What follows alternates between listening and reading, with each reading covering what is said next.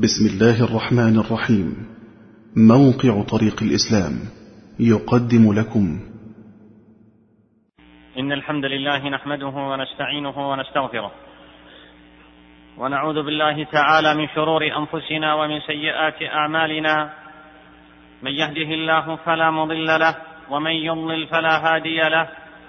وأشهد أن لا إله إلا الله وحده لا شريك له. وأشهد أن نبينا محمدا عبده ورسوله. يا أيها الذين آمنوا اتقوا الله حق تقاته ولا تموتن إلا وأنتم مسلمون. يا أيها الناس اتقوا ربكم الذي خلقكم من نفس واحدة وخلق منها زوجها وبث منهما رجالا كثيرا ونساء. واتقوا الله الذي تساءلون به والأرحام. إن الله كان عليكم رقيبا. يا أيها الذين آمنوا اتقوا الله وقولوا قولا سديدا يصلح لكم أعمالكم ويغفر لكم ذنوبكم ومن يطع الله ورسوله فقد فاز فوزا عظيما. أما بعد أيها المسلمون قصة سبب فتح عمورية قصة مشهورة عندما صرخت المرأة الهاشمية ونادت ومعتصما وذلك عندما أغار امبراطور الروم على بعض الثغور الإسلامية فخربها وأحرقها وأسر أهلها وسبى من النساء المسلمات أكثر من ألف امرأة ومثل بمن صار في يده من المسلمين وسمل أعينهم وقطع آذانهم وأنوفهم فكان الرد الحاسم فتح عمورية عندما علم المعتصم بصيحة المرأة الهاشمية التي نادت ومعتصما. انتهز ملك الروم البيزنطيين النصارى انشغال الجيوش الإسلامية في بعض الأطراف فخرج في مائة ألف من جنده فانقض على مدينة زبطرة واعمل فيها السيف وقتل الصغير والكبير بلا إنسانية ولا رحمة. وسب النساء بعد ذبح أطفالهن. فضج المسلمون في مناطق الثغور كلها. واستغاثوا في المساجد والطرقات. ودخل إبراهيم ابن المهدي رحمه الله تعالى على المعتصم. وأنشده قصيدة يذكر فيها ما نزل بزبطرة وغيرها من الثغور ويحضه على الانتقام ويحثه على الجهاد في سبيل الله. فقال من جملة ما قال يا غيرة الله قد عاينت فانتهكي هتك النساء وما منهن يرتكب. هب الرجال على إجرامها قتلت ما بال أطفالها بالذبح تنتهب. فاستعظم المستعصم فاستعظم فاستعظم المعتصم ذلك لما بلغه الخبر وبلغه أن هاشمية صاحت وهي في أيدي الروم ومعتصما فأجاب وهو على سريره لبيك لبيك. ونادى بالنفير العام ونهض من ساعته. ذكر الإمام الحافظ ابن كثير رحمه الله تعالى في البداية والنهاية عن ملك الروم أنه سبى من المسلمات أكثر من ألف امرأة ومثل بمن صار في يده من المسلمين. وسمل أعينهم وقطع آذانهم وآنافهم. فنادى المعتصم في العساكر بالرحيل إلى الغزو واستدعى القاضي والشهود فأشهدهم أن ما يملكه من الأموال ثلثه صدقة وثلثه لولده وثلثه لمواليه وتساءل قائلا أي بلاد الروم أمنع وأحصن؟ فقيل له عمورية لم يعرض لها أحد من المسلمين منذ كان الإسلام وهي عين النصرانيه وهي أشرف عندهم من القسطنطينية. فسار باتجاهها بجهاز عظيم من السلاح والعد من السلاح والعدد وآلات الحصار وبجحافل أمثال الجبال. ولما دخل الجيش الإسلامي بقيادة المعتصم بلاد الروم أقام على نهر اللامس وهذا النهر كان هو الحد الفاصل بين الخلافة العباسية والدولة البيزنطية في آسيا الصغرى. وعلى ضفتي كانت تتم مبادلة الأسرى. فبعد أن وصلت الطليعة إلى الموقع المقصود حفرت الخنادق. فقد كان النظام يقضي بأن لا يعسكر الجنود قبل أخذ الحيطة والحذر من الهجوم المفاجئ. فإذا ما وصل الجيش الرئيسي نصبت الخيام في نظام بديع رائع دقيق وخططت الشوارع والميادين وأقيمت الأسواق كما لو كان المعسكر مدينة عامرة وكانت توزع الأرزاق فتوقد المطابخ وتنصب عليها القدور مع بث مفارز الرصد والدوريات المتحركة ويقسمون الجند إلى عدة نوبات. بحيث يظل قسم منها جاهزا دوما على ظهور الخيل لمشاغلة العدو ريثما يستعد الباقون. ويضاف إلى كل ذلك أفراد الحرس الداخلي الذين كانوا يفاجؤون في محارسهم ليلا للتأكد من يقظتهم وحذرهم. وقد كان هؤلاء يستلمون الحراسة بالمناوبة وكانت نوبة حرس أول الليل أطول من نوبة آخره عادة. اجتمعت كل العساكر. يقودها المعتصم عند عمورية. وعمورية هي مدينة عظيمة كبيرة جدا ذات سور منيع وأبراج عالية كبار كثيرة. فركب رحمه الله ودار حولها دورة كاملة وقسمها بين القوات جاعلا لكل واحد منهم. أبراجا من سورها وذلك على قدر كثرة أصحابه وقلتهم وصار لكل قائد منهم ما بين البرجين إلى عشرين برجا. أما أهل عمورية فقد تحصنوا داخل أسوار مدينتهم متخذين ما استطاعوا من الحيطة والإحتراز والحذر وعلم المعتصم من عربي متنصر تزوج في عمورية وأقام بها أن موضعا من المدينة جاءه سيل شديد فانهار السور في ذلك الموضع. فكتب ملك الروم إلى عامله في عمورية أن يبني ذلك الموضع وأن يعيد تشييده وبناءه فوجه الصناع والبنائين فبنوا وجه السور بالحجارة حجرا حجرا وتركوا وراءه من جانب المدينة حشوا ثم عقدوا فوقه الشرف فبدا كما كان.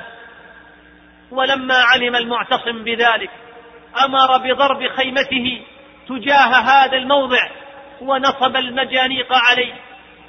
بدأت المجانيق الضخمة تعمل عملها فانفرج السور من ذلك الموضع.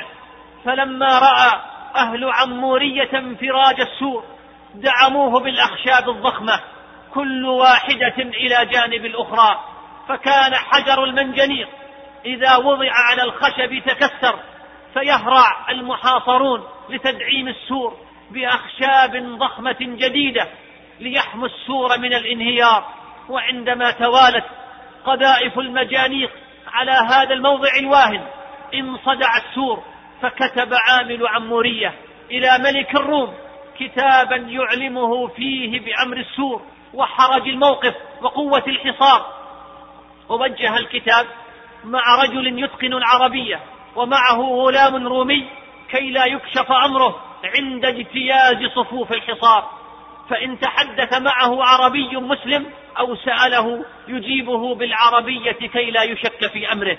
وأخرج الرجلين من مكان مسيل ماء فعبر الخندق الذي يلي السور.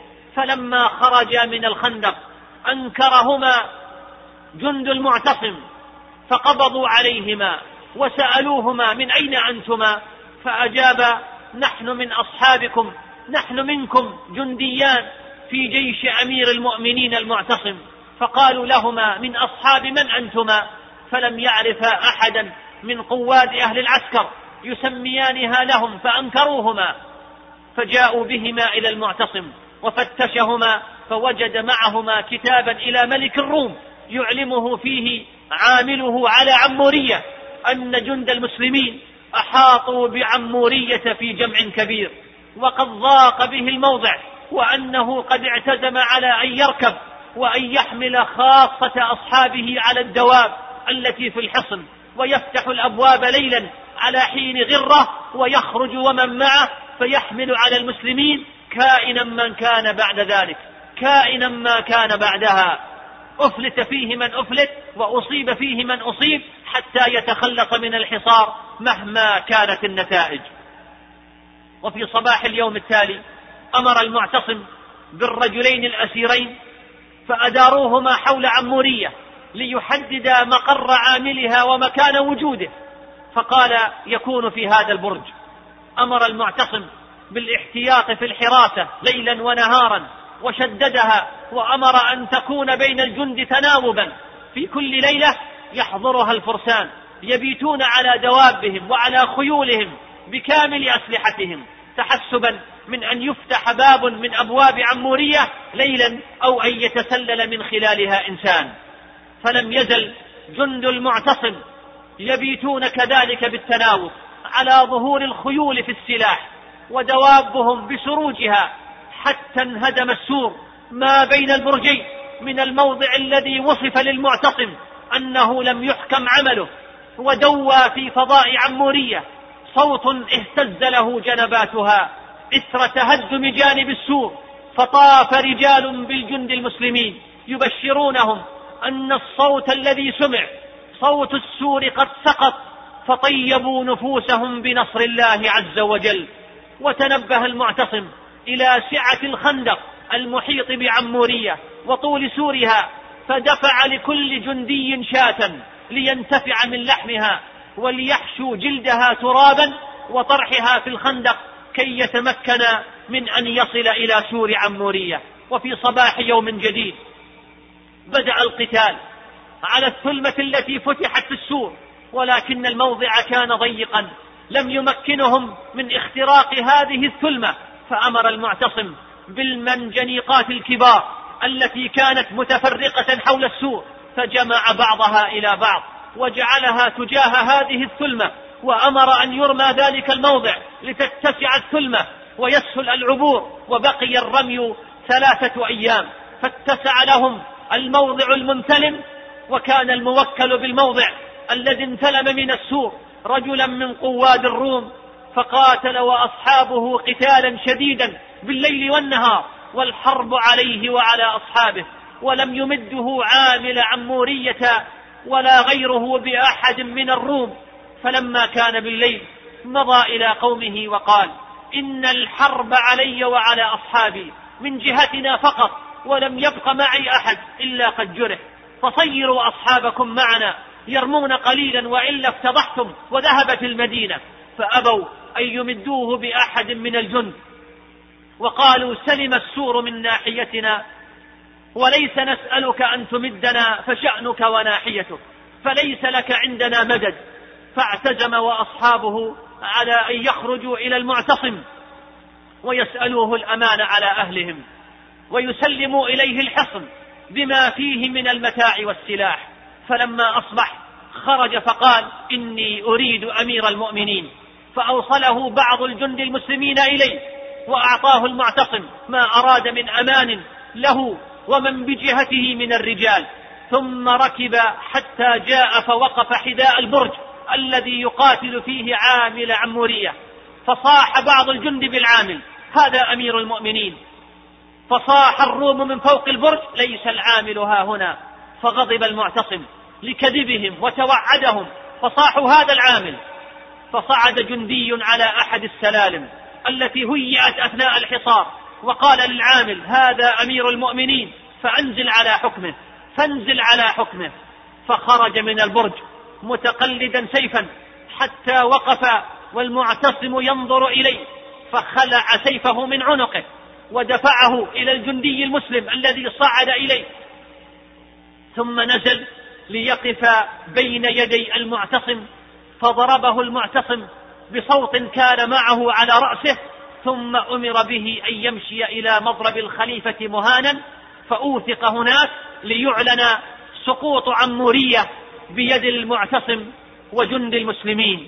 وذلك بعد حصار دام خمسة وخمسين يوما من سادس رمضان إلى أواخر شوال سنة مئتين وثلاث وعشرين للهجرة. ثم بعدها أمر المعتصم بطرح النار في عمورية من سائر نواحيها فأحرقت وهدمت وأحرق ما بقي بعد ذلك من المجانيق والدبابات وآلات الحرب لئلا يتقوى بها النصارى بعد ذلك على شيء من حرب المسلمين. وعاد بعدها المعتصم بغنائم كثيرة وكبيرة جدا لا تحد ولا توصف منتصرا ظافرا رادا على ملك النصارى فعلته كاسرا مخالبه التي تطاولت على زبطرة ومستجيبا لصيحة الهاشمية الحرة عندما صرخت ومعتصما فخلصها وقتل الرومي الذي لطمها وكتب أبو تمام الشاعر المشهور قصيدته المشهورة بمناسبة هذا الفتح العظيم لمدينة عمورية وقد كرر إلقاءها ثلاثة أيام أمام المعتصم وحوله المهنئون وعلية القوم حتى سأله المعتصم قائلا لم تجلو علينا عجوزك؟ يقصد هذه القصيدة ويجيبه أبو تمام حتى أستوفي مهرها يا أمير المؤمنين. فأمره, فأمر له المعتصم بمئة وسبعين ألف درهم عن كل بيت منها ألف درهم. السيف أصدق أنباء من الكتب. في حده الحد بين الجد واللعب بيض الصفائح لا سود الصحائف في متونهن جلاء الشك والريب. والعلم في شهب الأرماح لامعة. ما بين الخميسين لا في السبعة الشهب. أين الرواية؟ أم أين النجوم؟ وما؟ صاغوه من زخرف فيها ومن كذب. فتح الفتوح تعالى أن يحيط به. نظم من الشعر أو نثر من الخطب فتح فتح تفتح أبواب السماء له وتبرز الأرض في أثوابها القشب. يا يوم وقعة عمورية انصرفت منك المنى حفلا معسولة الحلب. أبقيت جد بني الإسلام في صعد والمشركين ودار الشرك في صبب. لقد تركت أمير المؤمنين بها للنار يوما ذليل الصخر والخشب. غادرت فيها بهيم الليل وهو ضحى يشله وسطها صبح من اللهب حتى كأن جلابيب الدجى رغبت عن لونها وكأن الشمس لم تغب. لو يعلم الكفر كم من أعصر كمنت له العواقب بين السمر والقضب. تدبير معتصم بالله منتقم لله مرتقب في الله مرتقب. رمى بك الله برجيها فهدمها. ولو رمى بك غير الله لم تصبي لبيت صوتا زبطريا هرقت له كأس الكرى ورضاب الخرج العرب. أجبته معلنا بالسيف منصلتا ولو أجبت بغير السيف لم تجبي حتى تركت عمود الشرك منعفرا ولم تعرج على الأوتاد والطنب. ولا وقد ألجم الخطي منطقه بسكتة تحتها الأحشاء في صخب.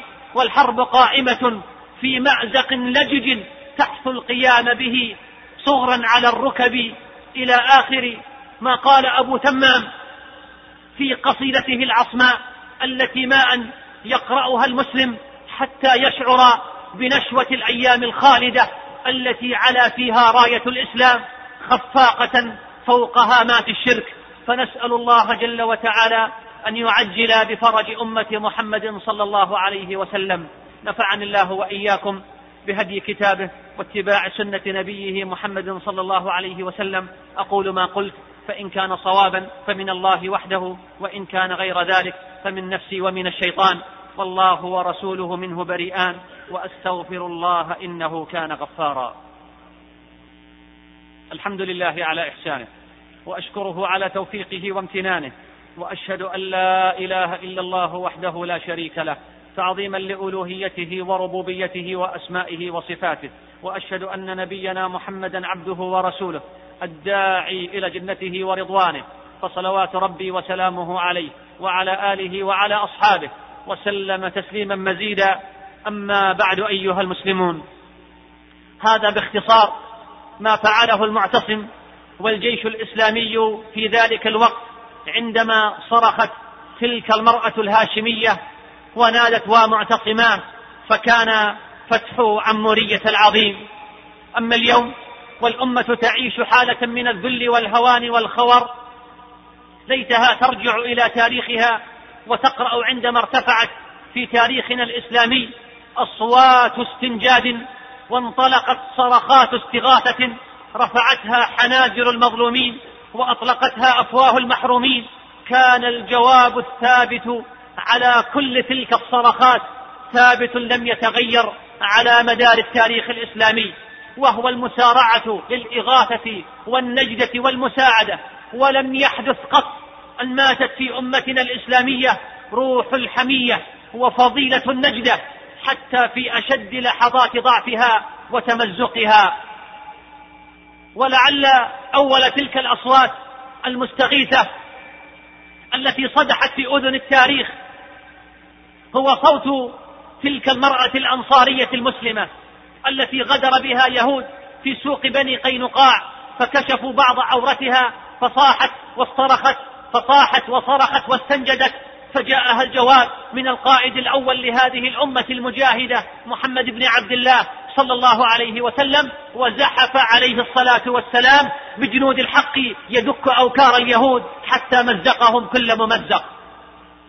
ثم جاءت بعد ذلك صرخة المرأة الهاشمية الحرة التي غدر بها الروم والنصارى فأسروها فصاحت صيحتها التي غدت مثلا في تاريخنا ومعتصما فأجابها المعتصم من عراق التاريخ والأمجاد وجهز جيشا قاده بنفسه رحمه الله واقتحم به عمورية وهي تركيا الحالية فحرك الجيش الإسلامي من العراق إلى تركيا ولم يرجع إلا بالأسيرة المسلمة معه وهي حرة عزيزة وقتل الذي لطمها. وأيضا من هناك من وراء البحار من الأندلس الخضراء صدح صوت امرأة مسلمة في يوم من أيام التاريخ. غدر بها الأعداء فأسروها فصاحت واغوتاه. بك يا حكم تقصد الحكم الأول ابن هشام الأول ملك قرطبة. وانطلق النداء وانطلق النداء يجلجل في أرجاء الكون. حتى بلغ الحكم ملك قرطبة فصاح من فوق عرشه وتحرك من فوره على رأس جيش يعشق الموت في سبيل الله. حتى دهم العدو في عقر داره وانتهى إلى الأسيرة المسلمة وقال لها هل أغاثك الحكم يا أختاه؟ فانكبت المرأة الأسيرة تقبل رأسه وهي تقول والله لقد شفى الصدور وأنكى العدو وأغاث الملهوف فأغاثه الله وأعز نصره. ولله أيضا در الحجاج ابن يوسف الثقفي يوم بلغه صوت عائلة مسلمة أثرها الديبل في أعماق المحيط الهندي فصاحت في أسرها يا حجاج وانطلقت الصرخة تهز أوتار الكون حتى بلغت العراق بلد النخوة والكرامة والنجدة فصاح الحجاج بأعلى صوته والتاريخ أذن تسمع وأرسل جيشا عظيما جعل عليه أعظم قواده محمد بن القاسم رحمه الله وتحرك الجيش المسلم يحدوه صوت المرأة المسلمة المظلومة حتى اقتحم بلاد الديبل وهي كراتشي حاليا وقتل ملكها وعاد بالمرأة المسلمة حرة عزيزة إلى بلاد المسلمين. واليوم أيها الأحبة واليوم ما أكثر أصوات الاستغاثة والاستنجاد التي تطلقها أفواه المظلومين وترفعها حناجر المسحوقين من أمتنا ابتداء من أطفال العراق ونسائه وشيوخه المظلومين الذين تتفنن قوات الاحتلال الأمريكية والبريطانية الظالمة في تعذيبهم وإذلالهم وما فضائح سجن أبي غريب عنا ببعيدة. ومرورا بأطفال فلسطين الحبيبة وشيوخها ونسائها الذين يتفنن اليهود أيضا في ذبحهم وتكسير عظامهم وبقر بطونهم وتهديم بيوتهم وتجريف أراضيهم وها هي مآسي رفح وغزة التي تقشعر منها الأبدان مستمرة تحت سمع وبصر أهل النجدة والنخوة زعموا. وانتهاء بمآسي المسلمين في أفغانستان وكشمير والشيشان وأرض البلقان وغيرها مما يشيب لهولها الولدان. ولا تزال الجرائم المستمرة ولا تزال الجرائم مستمرة ولا تزال طاحونة الموت والدمار تدور رحاها على هذه الأمة ولا تزال آلاف الحناجر من النساء والأطفال والشيوخ تستصرخ وتستنجد وتستنصر أنوى معتصما أو إسلاما. أفلم يعد في الضمير المسلم متسع لنصرة طفل مظلوم أولم تبقى في النخوة العربية والإسلامية بقية لإغاثة امرأة ثكلى؟ وهل هانت قيم النخوة والرجولة في أمتنا إلى الحد الذي صار فيه ذبح الأطفال وبقر بطون الحوامل وقتل المصلين في المساجد وهم سجود وهدم المنازل فوق رؤوس ساكنيها أمرا عاديا ومألوفا إن حال الأمة اليوم يصدق عليها ما وصف به أحد الشعراء المعاصرين بقصيدة كتبها بعد نكبة ثمان وأربعين والتي قال في مطلعها أمتي هل لك بين الأمم منبر للسيف أو للقلم؟ أتلقاك وطرفي مطرق خجلا من أمسك المنصرم الاسرائيل تعلو راية في حمى المهد وظل الحرم كيف أغضيت على الذل ولم تنفضي عنك غبار التهم؟ أو ما كنت إذا البغي اعتدى موجة من لهب أو من دم؟ فيما أقدمت وأحجمت ولم يشتتف فالثأر ولم تنتقمي اسمعي نوح الحزانى واطربي وانظري دمع اليتامى وابسمي واترك الجرحى تداوي جرحها. وامنعي عنها كريم البلسم. ربوا معتصماه انطلقت ملء أفواه الصبايا اليتم. لامست أسماعها لكنها لم تلامس نخوة المعتصم. لا يلام الذئب في عدوانه إن يكن راعي عدو الغنم. لا يلام الذئب في عدوانه إن يكن راعي عدو الغنم. ولكن الأمل كبير بعون الله جل وعز فالأمة لم تمت بالرغم من كل مظاهر الضعف والذلة والغثائية البادية فإن في بطولات المجاهدين والمقاومين الرائعة وتضحياتهم المشرفة والتفات الجماهير الإسلامية حولهم واحتضانها لهم وتفاعلها معهم في كل من فلسطين والعراق وأفغانستان والشيشان وغيرها من بلاد المسلمين المظلومة لخير دليل على ذلك. وسيأتي اليوم الذي لا نشك في أن تنتصر فيه الجماهير المؤمنة من أعدائها وتنتقم من جلاديها ويسألونك متى هو قل عسى أن يكون قريبا. اللهم رحمة اهد بها قلوبنا. ونسألك اللهم أن تجمع بها شملنا وأن تلم بها شعثنا وأن ترد بها الفتن عنا. اللهم رحمة اهد بها قلوبنا. ونسألك اللهم أن تجمع بها شملنا وأن تلم بها شعثنا وأن ترد بها الفتن عنا. ربنا آتنا في الدنيا حسنة وفي الآخرة حسنة وقنا عذاب النار. اللهم صل على محمد وعلى آل محمد كما صليت على إبراهيم وعلى آل إبراهيم إنك حميد مجيد. اللهم بارك على محمد وعلى آل محمد كما باركت على إبراهيم وعلى آل إبراهيم في العالمين إنك حميد مجيد. وآخر دعوانا أن الحمد لله رب العالمين. مع تحيات إخوانكم في موقع طريق الإسلام www.islamway.com والسلام عليكم ورحمة الله وبركاته.